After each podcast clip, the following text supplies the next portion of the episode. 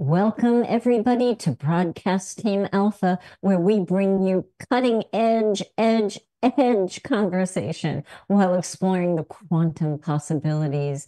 And we're going to do it again tonight. And I think you guys are going to really enjoy our guest that Augie is going to tell you about. But first, I'd like to thank you for being here. Thank you for the lively chat that always goes on in the chat room. Thank you for your super chats. Thank you for your love and support. Hope you had great holidays. And, you know, for 2024, you might consider joining us over at the Mastermind Connection. It's a meeting that happens on Sundays at 2 p.m. Eastern. Uh, Augie likened it to a spiritual think tank.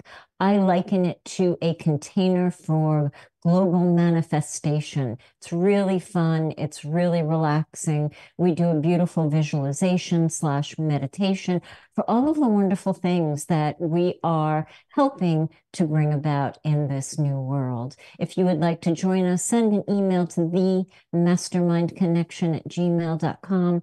Augie will send you the link. You can come hang out with us.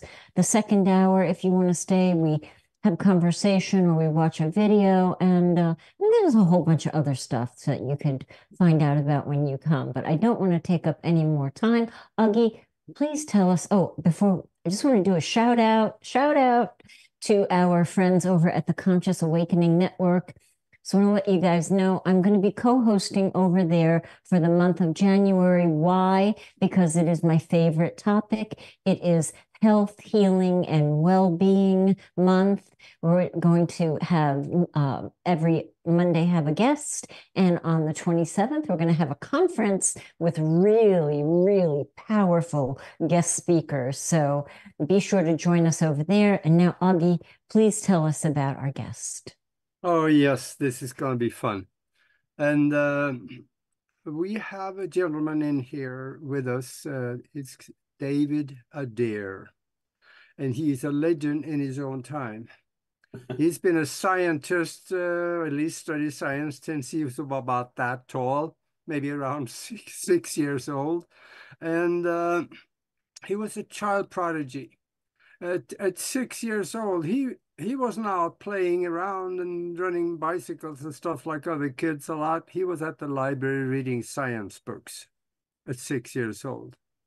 Now, that, that's kind of a little early. But at 17 years old, he built a supersonic rocket. Now, there, as most of us know, there's only two types of rockets, and that is the one with solid fuel and the one with liquid fuel but he created another kind that has never been done before. And he, he's going to explain about that. And that rocket, that uh, caught the eye of the military. And they took him to Area 51. And he got introduced to some very powerful and very well known scientists. And he's worked with the astronauts and the, the most prominent scientists in the world. And for the next hour, he's with us. So we're going to pick his brain and welcome to the show, David. Oh, thank you. Glad to be here. Welcome, David. Wow. What a life you have lived. Wow. I know. So, six years old, you're already dabbling into the unknown. How did that begin? I mean, how did it how did it actually take root? How did um how did you uh, get traction from six years old to where you are now? Was there a oh, couple man. of things that yeah happened? Mm-hmm. Well, um, I was born in Welch, West Virginia, in District 10 of the Pocahontas coalfields. Uh, my dad started out as a uh, coal miner. My grandfather, my mother's father, was the mine superintendent. And that's significant. That's like being a governor of the area. And he owned the company store. The old hmm. song, I owe my soul to the company store. Well, my grandfather owned it. so um, it, he was very powerful and influential, obviously. But I went down to the local library and I went over to the 600 section, which is all the technical books calculus, physics, trigonometry, things like that. And I would pull a book out and I'd sit on the floor in the corner because I didn't want to take a chair because an adult might come in. And Mm. they just, I mean, you're a child in 1954. You got a whole lot to say. So I'd be sitting in the corner reading, and the librarian, Mrs. Hunt, came in, and she was about Mm. 75 years old. And she was looking at me. She walked over to me and she said, Are you reading them books? And I gave an answer, but it may have sounded sarcastic, but I didn't mean it. I said, Well, there's no pictures in it, so I must be reading them. she just looks at me and goes, Hmm. And I thought, Oh God. So she asked me, How much of these books do you remember? I said, Every single page in every single book. Wow. She said, Well, how many have you read? All of them. The entire 600 division? Yeah, every bit of it. So she looks up and reaches over top of me and grabs the book and pulls it out, flips it open, and she says, On page 93, what does it say? I said, Well, it would help to have the title. I'm not I'm not clairvoyant. And I'm Yeah. she said, Do you know the meaning of that word? I said, Yeah, I I, I read it. So Mhm. she said, uh, singularities in the entirety. And I'm like, oh yeah, that was a good book. Um, let's see, on page 93. Ah, you're at the event horizon. The event horizon is the name of the opening of the black hole. And anything going Mhm. into a event horizon could be stretched theoretically for millions of miles and still be intact. And she Wow. book shut and she goes verbatim, word for word. So she puts it back on the shelf. She says, Are you through reading the books? I said, Well, I've read everything that's in here. Would you like to get another book? I said, I, I'm just six years old. You know, people can't even order a book around this place.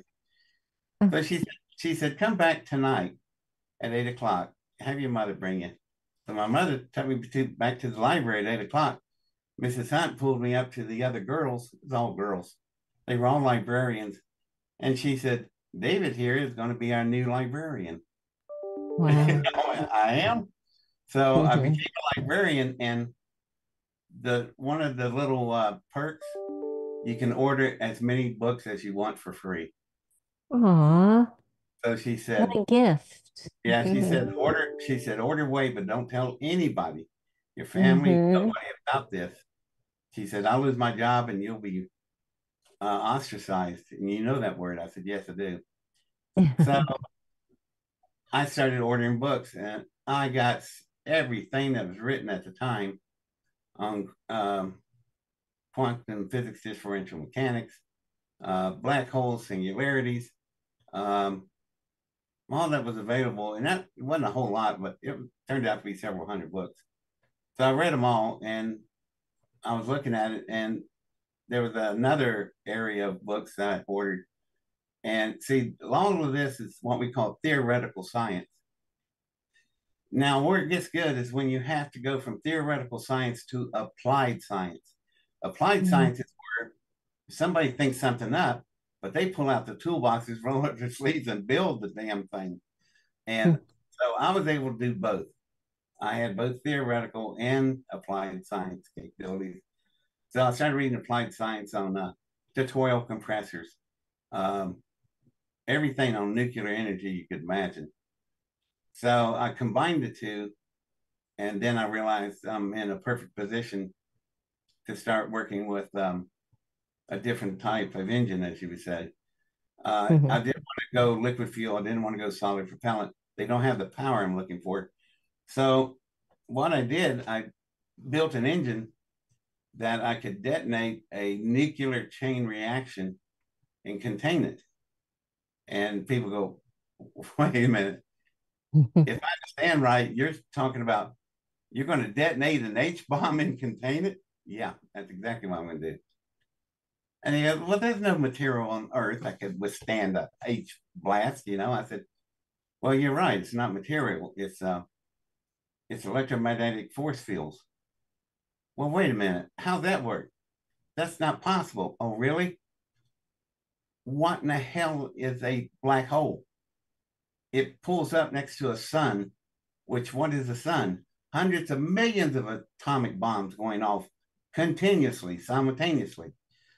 And the Mm. black hole pulls up next to it, sucks it in, it's gone. We don't ever see it ever again. so the black hole don't have any trouble containing it. So what are you talking about? You build an artificial black hole and detonate an H bomb inside it and contain it. Electromagnetic fusion containment. That's the name of the engine. And I found out that uh, millennials can't handle that name for the engine. So they shorten it down and really quite brilliant name. It's technically correct, but very short. They call it a star in a jar. That's exactly what it that. is.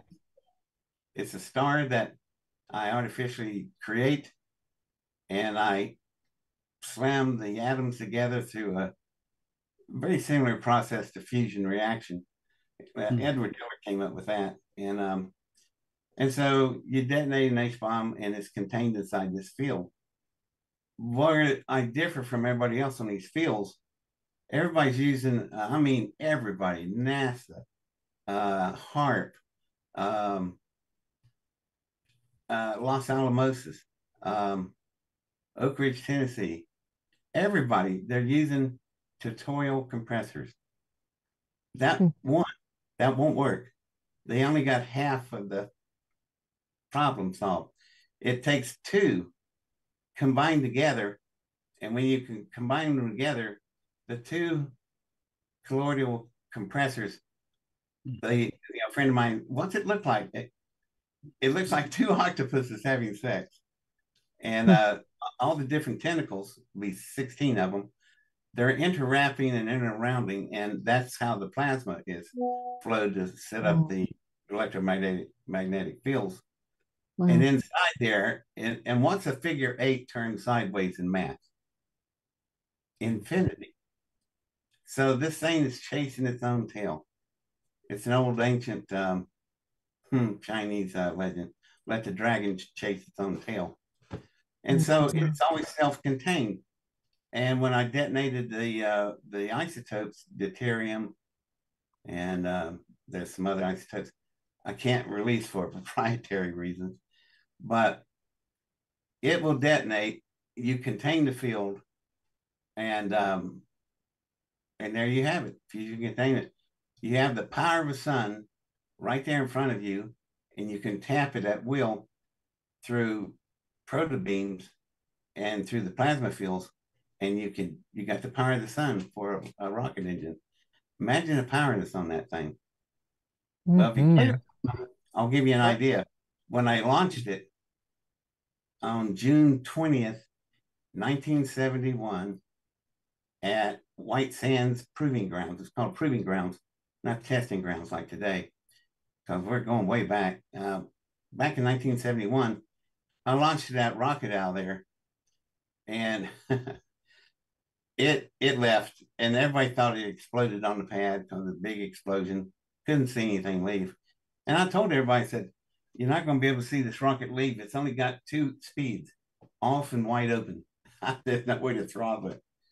So it left, and everybody thought it blew up, but it didn't. And we found it at 125 miles altitude above us, and it was moving at Mach 37. Now, hmm. we're just barely getting to Mach 3 today, Mach 3. Yeah. So I'm more than 10 times past this speed. We're at Mach 37. I did 125 miles altitude in 3.2 seconds. The rocket was on fire when it was leaving.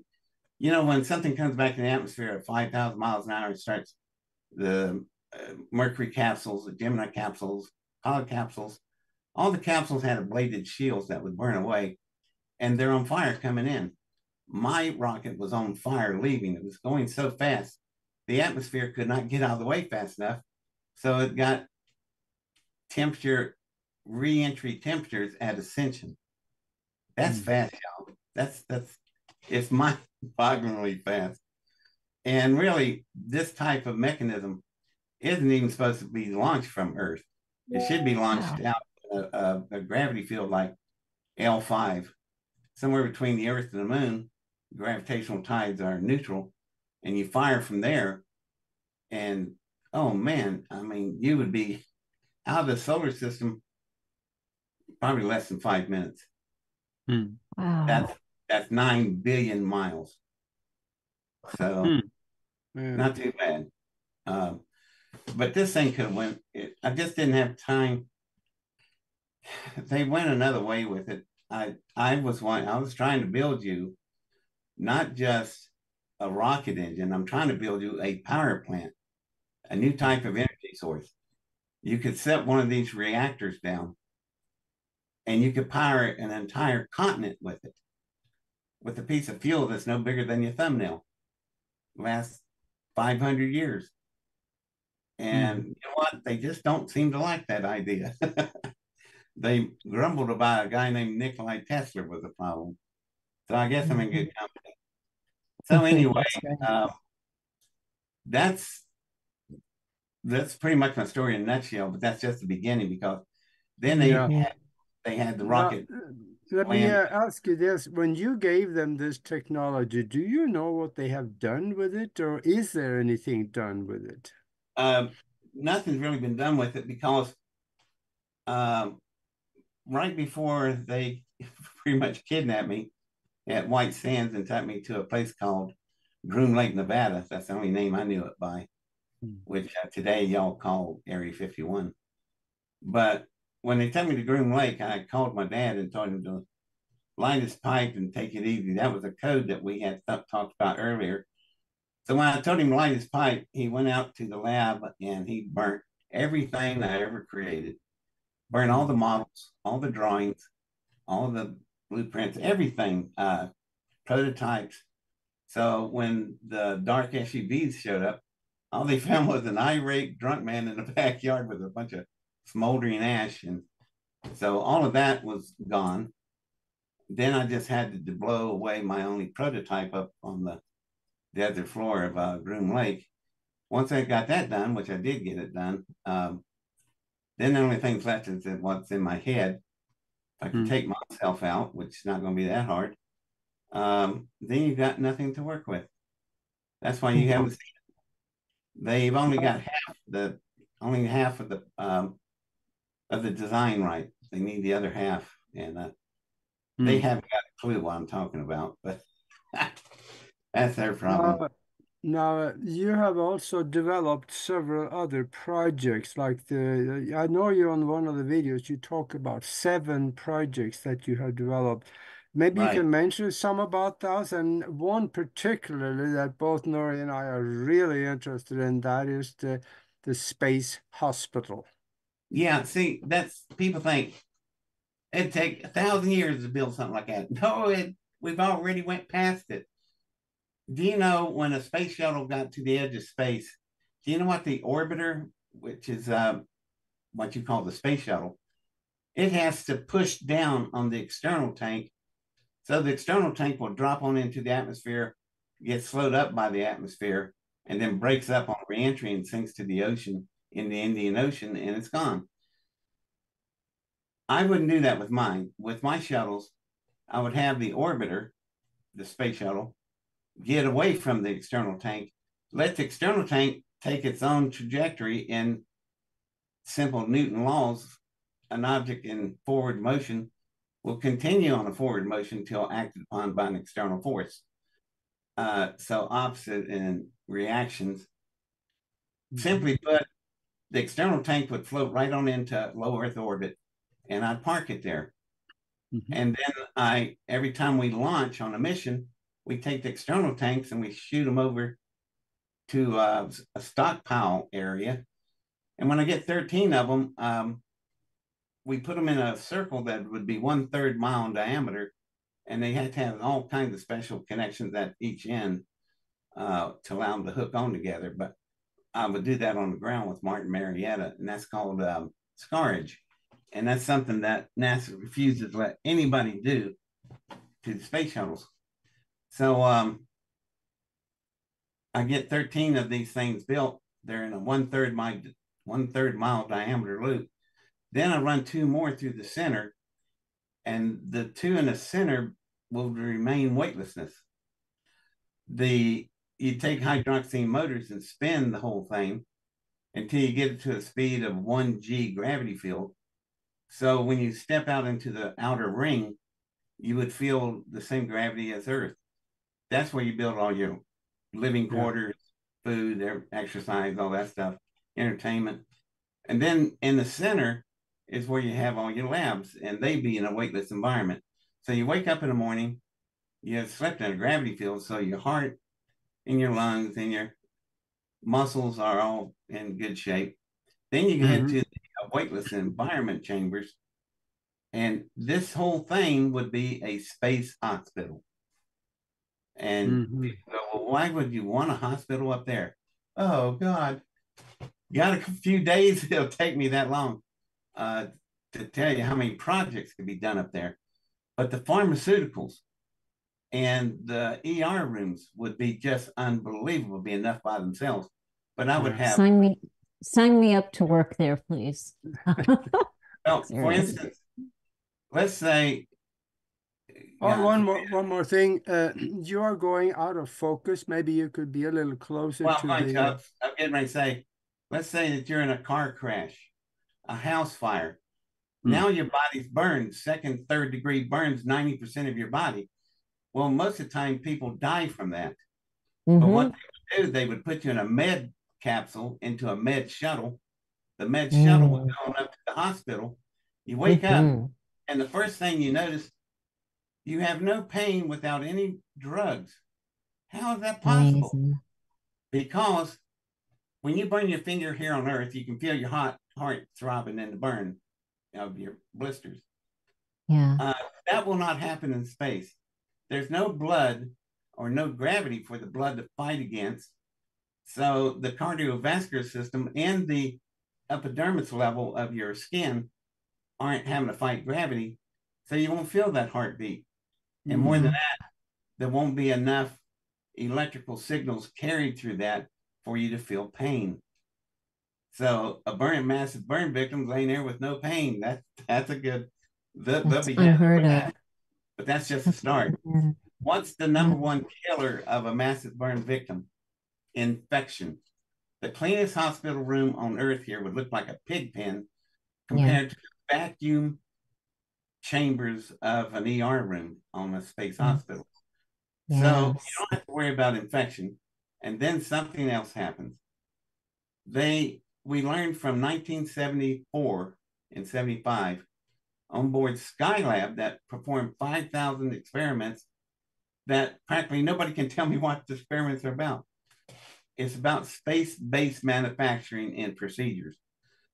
Hmm. And I remember when we launched Skylab in 74, we got them up there, and Skylab is huge. It's big as a gymnasium inside. Hmm. and so the crew that we sent up were not pilots. They were medical doctors and research scientists. So it, that's good because they're very brilliant in their fields.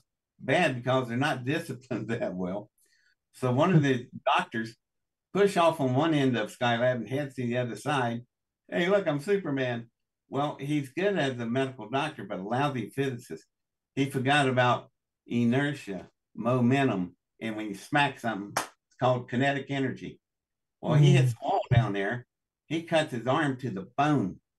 Oh. Now we never had anybody hurt like that before in orbit. So yeah. they call, they called down to Capcom. I'm sitting right next to him, and he says, "Yeah, what's up? Uh, we, uh, you know, Frank done fooled around up here and cut his arm.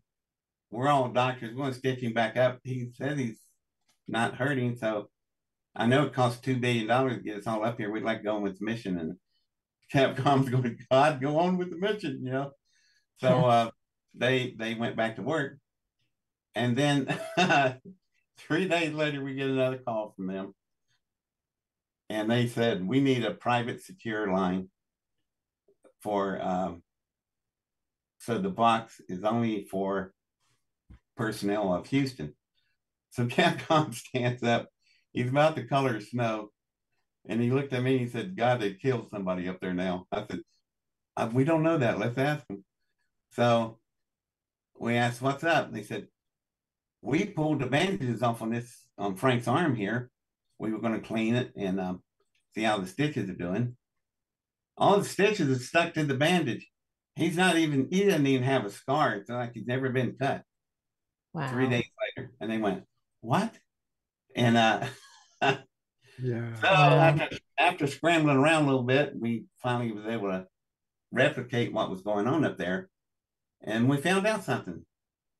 Twenty three things change in your body in a weightless field environment. Twenty three, you should know that number. Hmm. It's the number of chromosomes in your body that makes us all different, so we don't all don't look like Pee Wee Herman. God help. so anyway, when the chromosomes unchain themselves from the field of gravity, the first thing that they grab hold of is the white corpuscles, your antibacterial defense system in the bloodstream. And it Mhm. turns them into super white corpuscles. Hmm. They not only are stopping infection, they're doing a cellular tissue regrowth at a speed that we can't even calculate.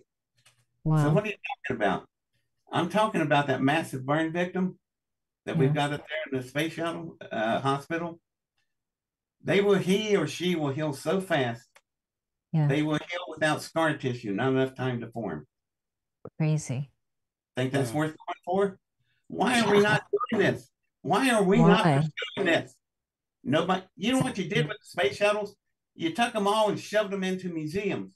Would you buy a brand new car? You know how much life was left on the space shuttle fleet? 66%. So would you buy a car, use it for 23%, 24%, and then you put it in a junkyard? Well, that's what you did with the fleet of shuttles. Wow. And successfully, you say, oh, private sector is going to take over and build it all. Where is it? Do you see it anywhere? I don't see it. Mm-hmm. The private sector is not going to do a damn thing because it's been riding on the U.S. taxpayers' dollars to take the risks of R and D, and they're not going to reach out there and do this. Yeah. So you throw you throw the shuttles into mothballs, then Mm. more you know bonehead uh, Obama gets up there and says, "Well, we should party. This is a great experience." Party Mm. for what? You just shut down, and that you didn't just shut down the space hospital. You shut down seven other projects that I built, waiting Wow. to go. And what I'm telling you about is a little one. You want to hear about the bigger ones? Yeah. Yeah. Okay, I'll tell you. David, David, David, wait, before you go, I want to ask you a question. Can you Yeah. see how blurry your image is? I don't know if you're being, if you're experiencing a little sabotage or I don't know what happened there. Yeah, well, you know what? I can build all this stuff, but I can't run a That's Okay. okay. successful um, camera here. Let's see if we can make it focus. Hello. Yeah. Uh, It's it okay. We not were, it, it may rather, not I have rather enough, hear you. It's okay. it may not have enough light. Um, yeah, I am That's kind of okay. Either that's my glasses. No, I think I am blurry. No, I Um, think it's okay. okay. It must be on my So- end, I think. Yeah. So what's the bigger projects? Let's see if I can make myself bigger here. See, I would have technicians by the hundreds around me. I go, Mm, fix that. Yes, understood. um, but man, some of the stuff that I'm talking about is um, Yeah. let's see, the camera a bit. It's okay, David. That's okay. Yeah. I'd rather hear you. Oh, there Oh, there you go. There you go. there- Yay. There you are. Yep. Hey, well now everything else fails, hit the damn thing. It might work. so um, anyway, that's um, oh, there's so many things waiting for us out there. Yeah, Now, before we before before we do anything, I want to maybe uh, do a shout out to everybody that is watching and that telling them that for those of you that joined us late, we are talking with David Adair about the phenomenal scientific achievements that he has uh, worked on and are working on and will be working on. So Right. stay with us on this one because this one's gonna get good. And back to you, David. Well, um, y'all have heard of McDonnell Douglas, right? Aerospace Corporation. Mhm. multi-billion dollar operation um not exactly what you call a you know a, you know a fly-by-night operation hardly well they became one of my clients and this was one of the strangest projects. The these medical doctors came up and they told me, David, we need help with an electrophoretic processor. Can you build one that work in orbit? I went, sure, but I got a question. What the hell is an electrophoretic processor? Mm-hmm. So they showed me one. It looks like an aquarium. It's got opposing fluids in it that's floating around. Looks like an old 60s lava lamp. You can fire an electrical charge through there. The electrons go in a straight line. The enzymes and hormones that are in there, they get the hots for the electrons and chase them like Pac-Man. And some run faster and others are slower. You get a layer effect.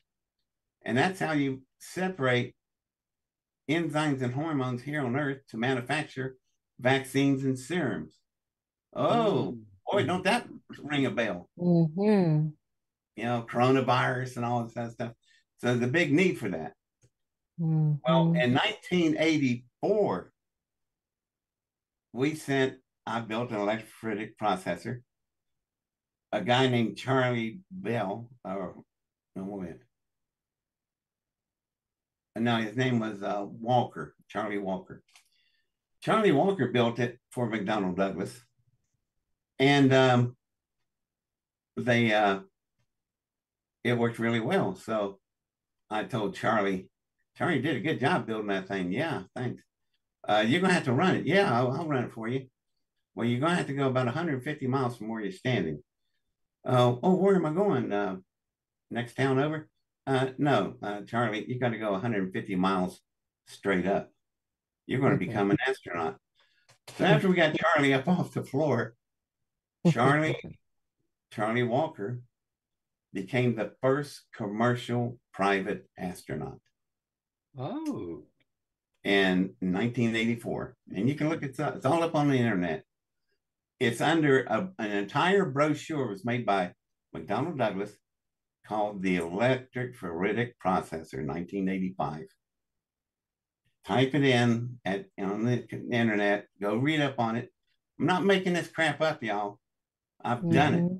I'm telling you history. This is old yeah. stuff for us. So mm-hmm. we didn't build one. Hell, why build one? You can build two for the price of one. So we built two of the electrophoretic processors. And the doctor said, there's something in that goo. We can fire a billion volts through there. It will never separate because of the gravity convection fields of the earth while the electrophoretic processors are sitting in labs in hospitals. Hmm. But if you could build one that'd work on a space shuttle and plug into it, we could maybe get around that problem. So we did, and we did. And we didn't fly just on one. We flew it on Challenger, Atlantis, Columbia, um, Pathfinder, all of them. So Charlie got up there and he fired up the electrophoretic processor and you can see pictures of this in the brochure that's on the line uh, on YouTube, I think, and you can watch the thing.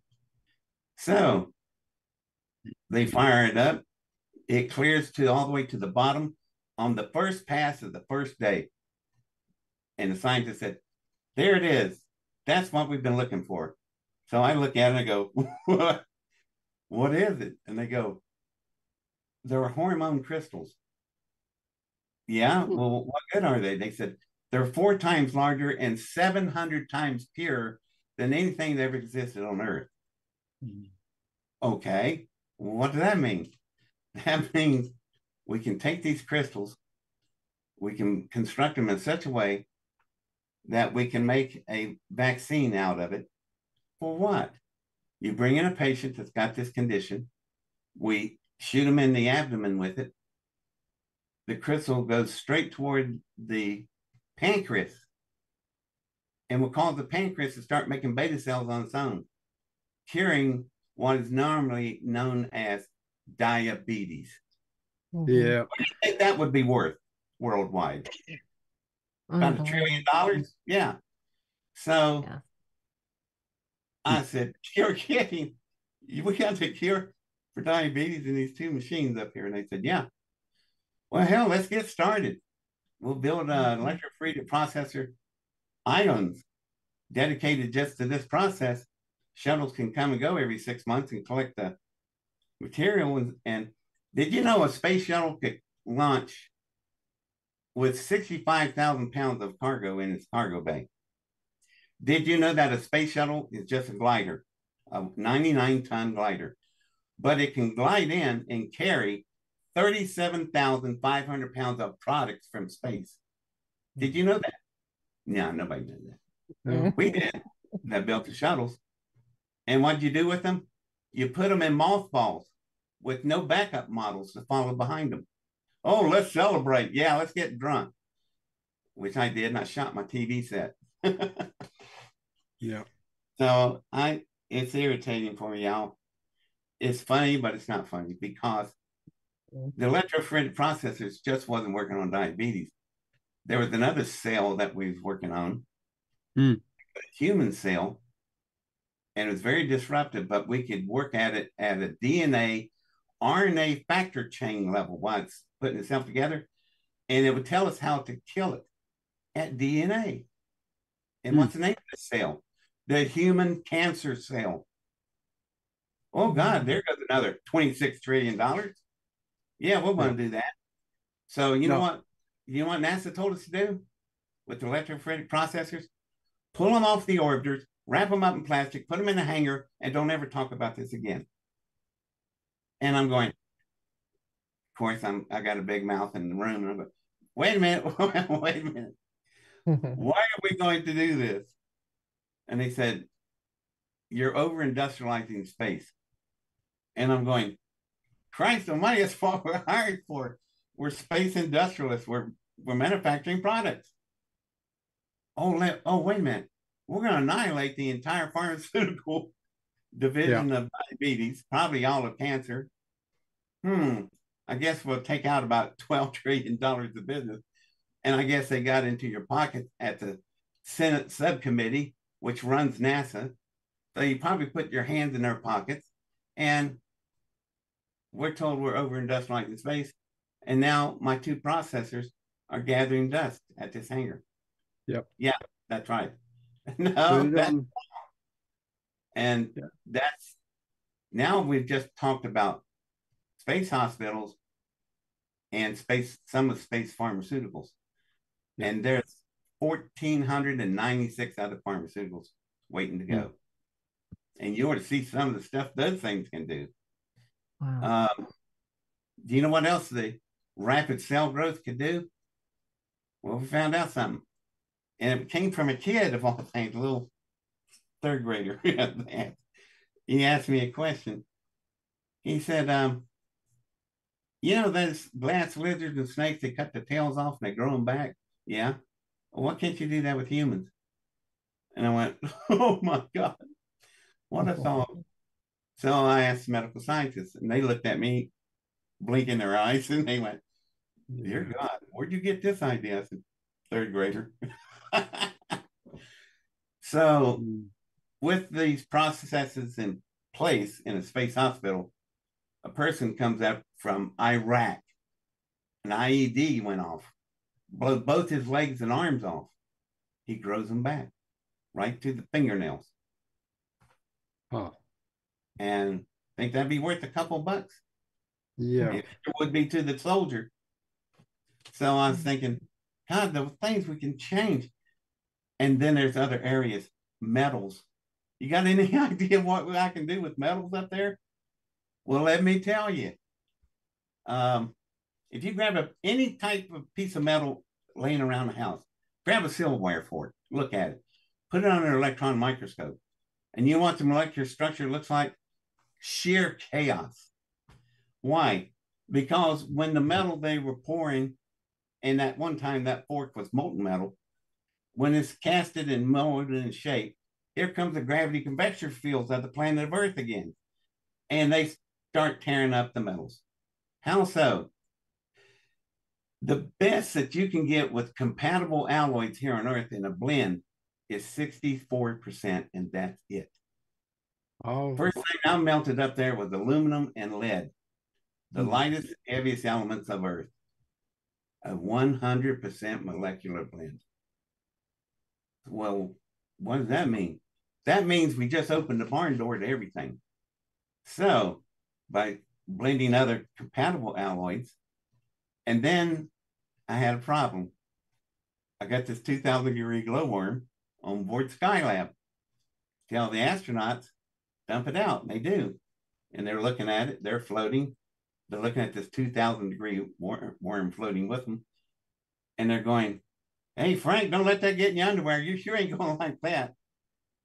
And then they asked us a really interesting question David, we melted your metal. How do we handle it? Uh, can't pour it in anything. There's no gravity. Can't inject it. It would be out of shape. Suddenly, I'm faced with something called containerless processing. It's like trying to hammer jello to the wall or shoveling smoke. It's a little difficult. So I give this talk to metaphysical communities. God bless them. they look at this and go, "Oh, wow. we know what to do with that." I said, "Really?" Well, I discovered what to do with it by accident.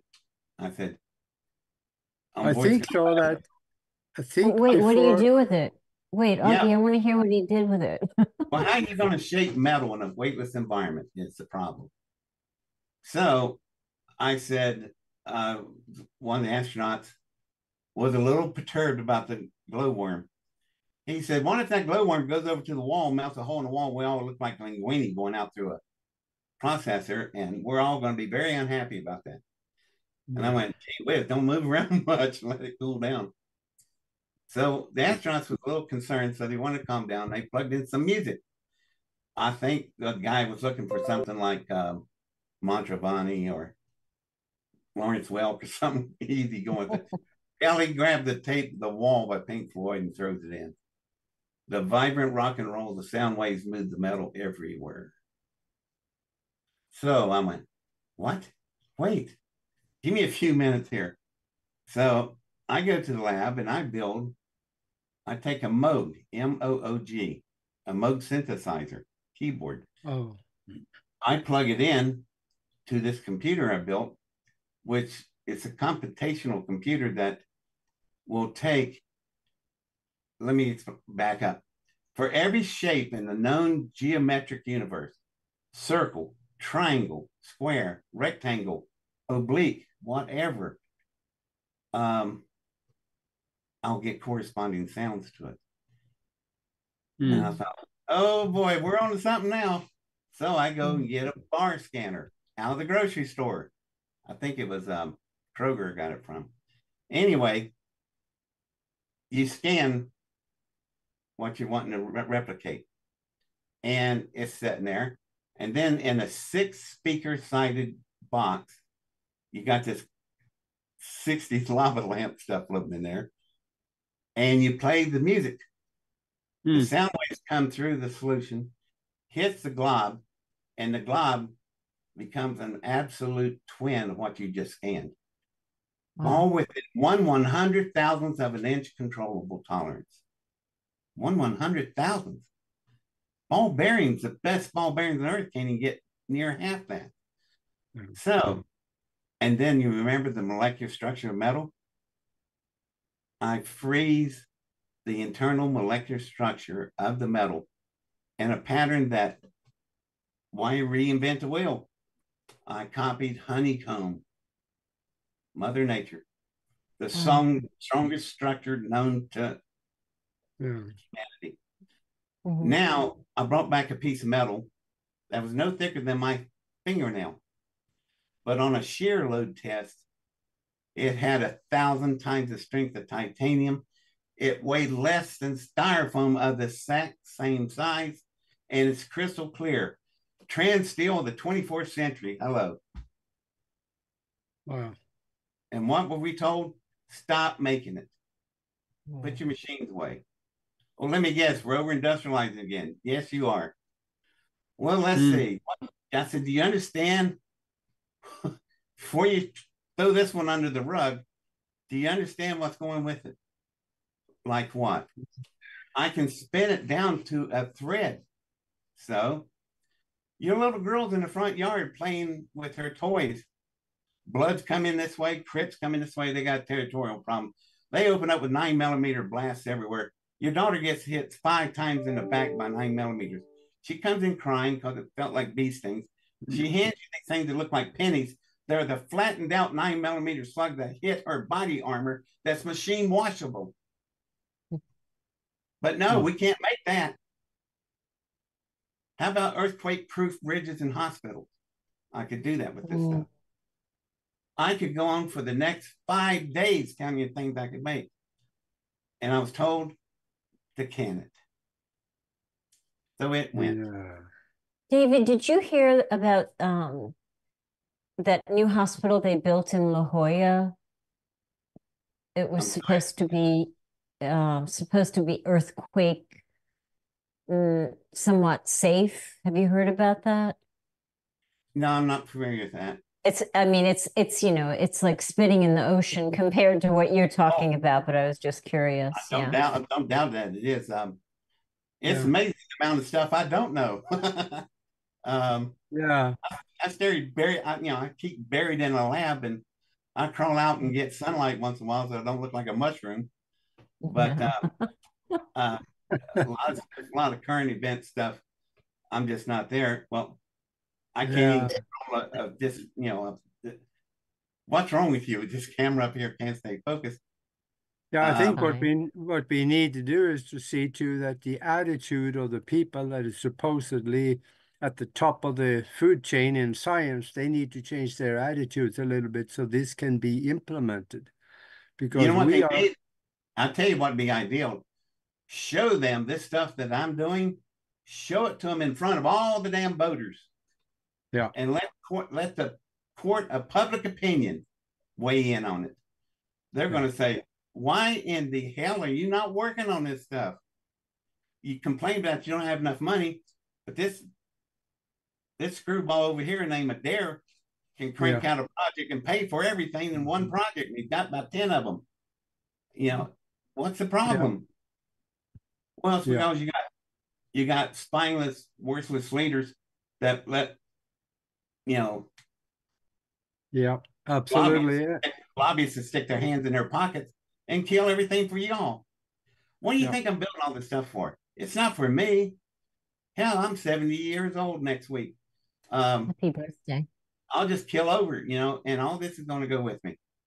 And I said, because I didn't come here to build weapon systems. I came here to build mechanisms that would free you into Yeah. Star Trek or whatever you want to envision it as. Yeah. And I, And I know, I know you also have been working on uh, with some another government to possibly start, um, well, a different form of space program. Oh, yeah, it, uh, about about, but that could even involve going to the moon. And I know on, on one of the shows you mentioned that there were 12 cities on the moon NASA told you not to go to. oh yeah, the, there Talk are about that. okay. There was um this group of I don't know who they are, one percenters, I guess. They Yeah. were started off in Saudi Arabia, then we went to the Philippines, and then we went to Las Vegas. It was the same group, and well, God bless them. You know, I I tell them, do you understand how much money I need to do what I want to do? But if you put it down, I would pay every penny of it back, and you would make a fortune. But you know, I'm talking like I need 50, 70 billion with a B to get started. Because one of the first things I have to do is order four new space shuttles. And if I would put an order in for that, that'd be the shot heard around the world. Because it would be in a lot of big groups a no shit moment because that means I'm here I come with my own shuttle fleet. Yeah. And my space shuttles would not look like the space shuttles they put in the mothballs. I would pull the original blueprints from Rockwell International of the original space shuttle we never got. We asked for a Cadillac and we got a Ford Pinto. Mhm. Uh, my shuttles would immediately look different. I have slides of what my shuttle would look like. Um, the first thing you notice, air breathing jet engines in the wings of the space shuttle. And you go, wait a minute. Hmm. That means if you come in a rainstorm and you miss the runway, yeah, we just fly around and come back and land again. Damn, ain't that smart? Uh, the heat shield. There are 90,200 thermal tiles on each space shuttle. No two are alike, like snowflakes. On my new shuttles, zero tiles, one thermal blanket over the entire ship. Well, why didn't you do that in the beginning? Our technology wasn't up to it, but now it is. So my space shuttles would incorporate all the new technologies, and it these shuttles would be fantastic. Um, I could go for days just telling you about that. Um, anyway, obviously, um, I know how to do this stuff, and there's something else I didn't tell you. Um, way back in 1983, 84, 84, I flew out to Downey, California, and Al Ogram, who's retired, he was um, the PR man of Rockwell International. So he told me, he said, when you come out here again on your work, could you come over to Downey? I said, sure. So I went to the Downey plant, walked in the big corporate room, walked in this one big corporate conference room, giant table, seats about 100 people. And there was all these people sitting at this table, and I was asked to come in. And I'm looking at them, and I know their faces. They are families of Boeing, Lockheed, Martin, General Dynamics. All those companies are not ran by corporations, they are ran by families. Yeah. And I looked at all of them and I turned around and I said, Did I do something wrong? Are y'all going to pop a cap in my ass? And it took them a while to figure out what I was saying. And they started laughing. They said, No, we're just the opposite. We got something for you in the next room. I thought, I'm going to walk in there and they're going to shoot me dead and drag me in a plastic bag and I'm gone. So I said, What the hell? So I opened the door and I walk in. And the room is just filled with all these props and 3D models and blueprints and overhead projections and 3,000 slides. And I said, What is all this mm. stuff? I said, It's all of our original business plans. And NASA doesn't like it. So we're going to mm-hmm. give it to you. We're going to give them all to you. All the families are giving all the original business plans to you. You seem to have more luck than anybody getting through this stuff. And I'm going, God almighty, people. I said it'd take an overseas container to get that home, and it did. Hmm. I so have all David, that my, I have all that in my garage right now. That's amazing. You're amazing. And there's a there's a message in the chat room for you. And I would like to know if it's if it's um if it's really a message for you and if it's meaningful. Um, it's from Holotech R&D. Uh-huh. And the message is, hey guys, tell David Smarty is watching and we are putting together, never thought I'd see those two guys together. We're putting together a manufacturing facility where he can produce anything he wants. Does that make any sense to you? Oh yeah, sure. Uh, see, I've, I've got all the original business plans. All I need is the funding, and I would be a a renaissance man. Mm-hmm. I would mm-hmm. rebirth the entire space program all over again. And we go a different mm-hmm. way this time. He was talking about going back to the moon. Damn right to go back to the moon. Where am I going to go? The first 12 sites I'm going to are the 12 sites that NASA say we can't go to. Mm. You know, that big wonder, arch. You know, that big why. arch. Well, there's an arch on the moon. Uh, the arch in St. Louis is like 600 feet. This thing's three miles. Who the hell built that and for what reason? Then exactly. Big, uh, well, there's these big cannons and towers and thing looks like a radar dish. Mm-hmm. Let's go see what that is. Let's walk up on it and knock on the door. See if somebody's home. You know, it's mm-hmm. ridiculous. And people think the moon is a celestial body. It is not.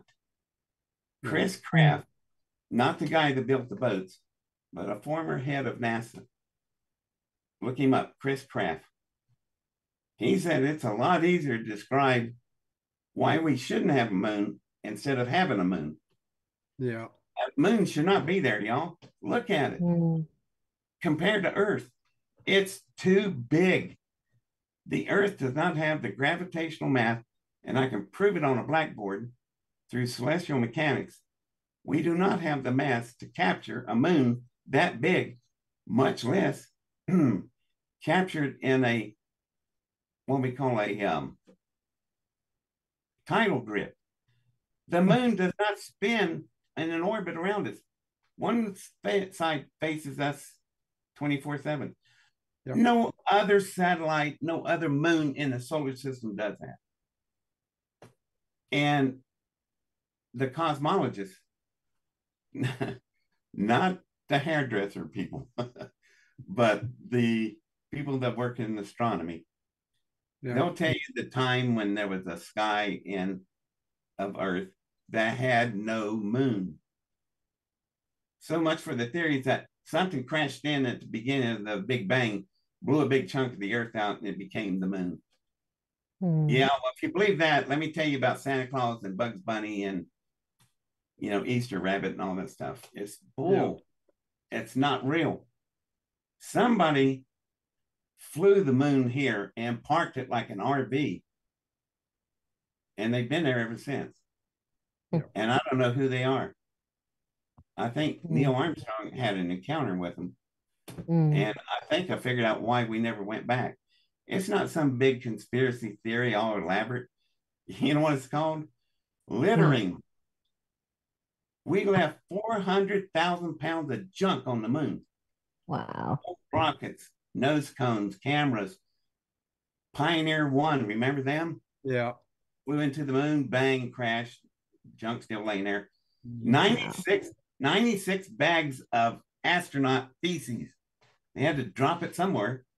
So you throw that all over the moon, plant a flag and saying, Hey, I'm going to come back here and live.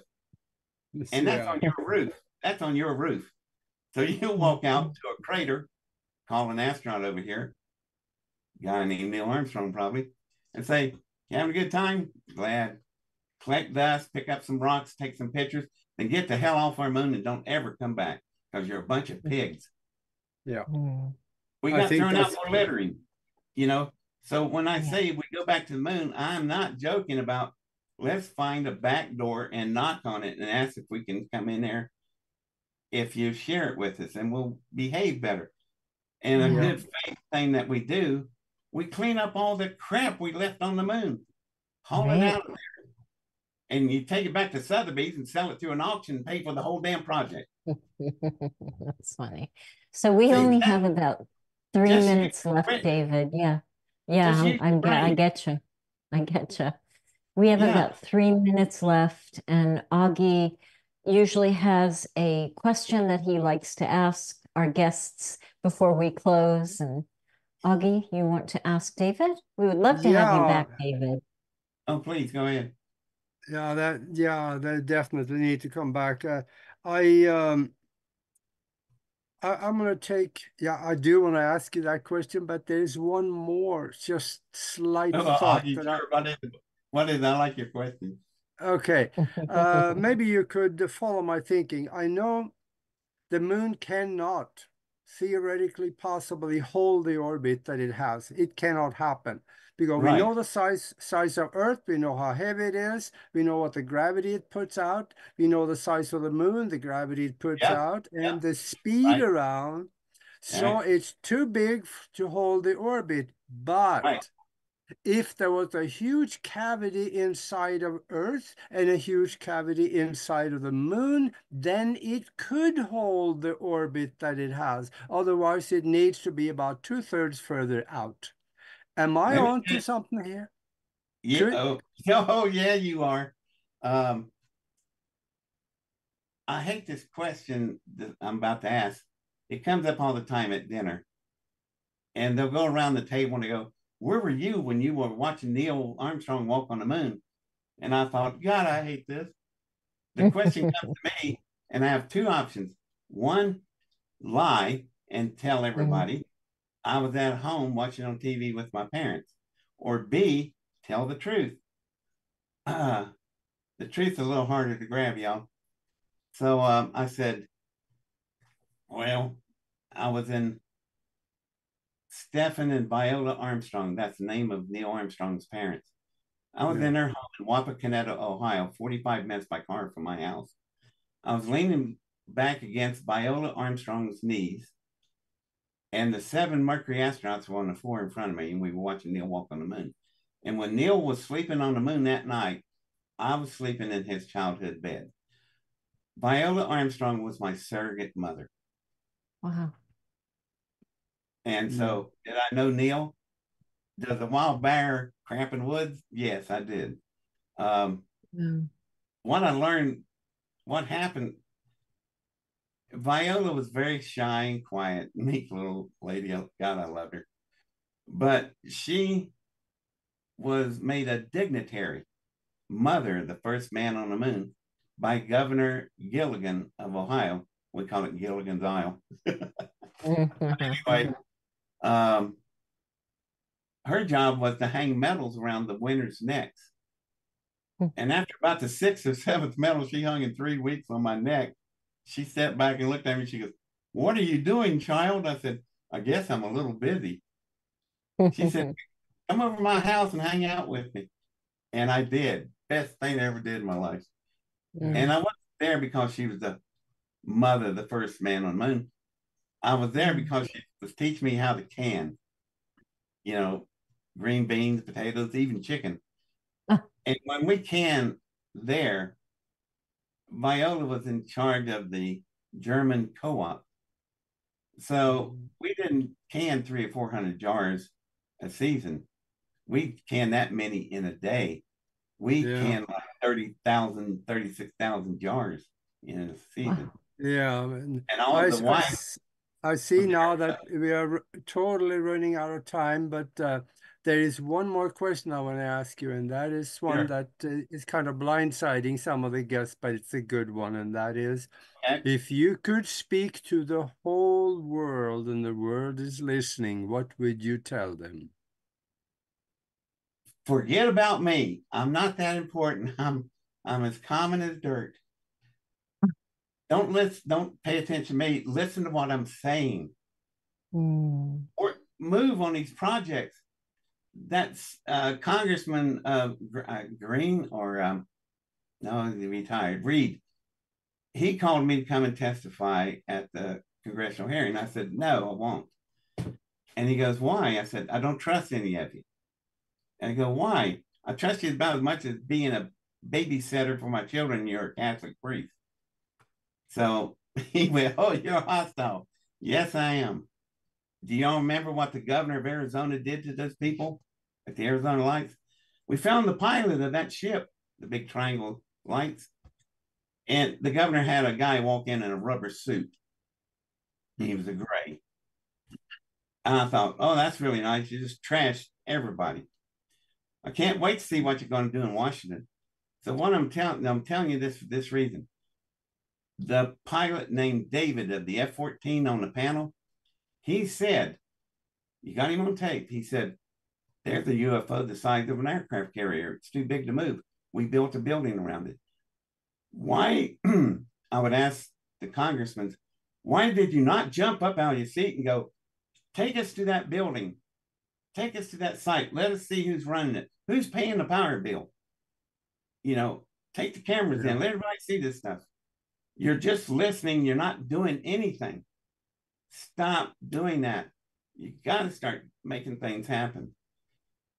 The, the world is circling the drain, y'all. Yeah. And it's yeah. so unnecessary. It's so unnecessary. There's no reason for y'all to be in this condition. Um, yep. I had ability, I still have the ability to push all of you skin screaming and kicking yeah. into a Star Trek environment. Yeah, I think you're you right. It, we, we we are done with the talking now. It needs to be doing. Yeah, so, so now I have, an, just... I have an engine that can. It would take you, if you want to go to the to the yeah. closest galaxy. Yeah, we, we are totally uh, light uh, years. I could get you got, there in eight, eight minutes. we got to have you back, David. We're just totally out of time. So I am, uh, I'm- we're- I'm we're bad gonna for that.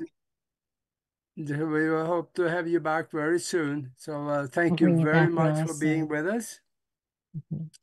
Well, Thank thank, you, you. for having me on and uh, let me do Bullwinkle with Professor Know-It-All here. Really And, good, uh, really good. yeah. Yep. Yeah. Well, we'll thank have you back on really soon and thank you everybody for being here. Thank you if you're watching on the replay.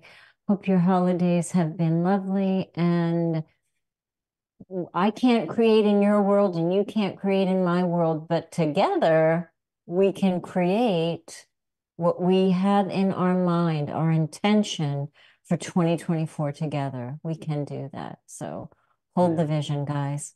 Much love, everybody. We'll see you next week. Thank you.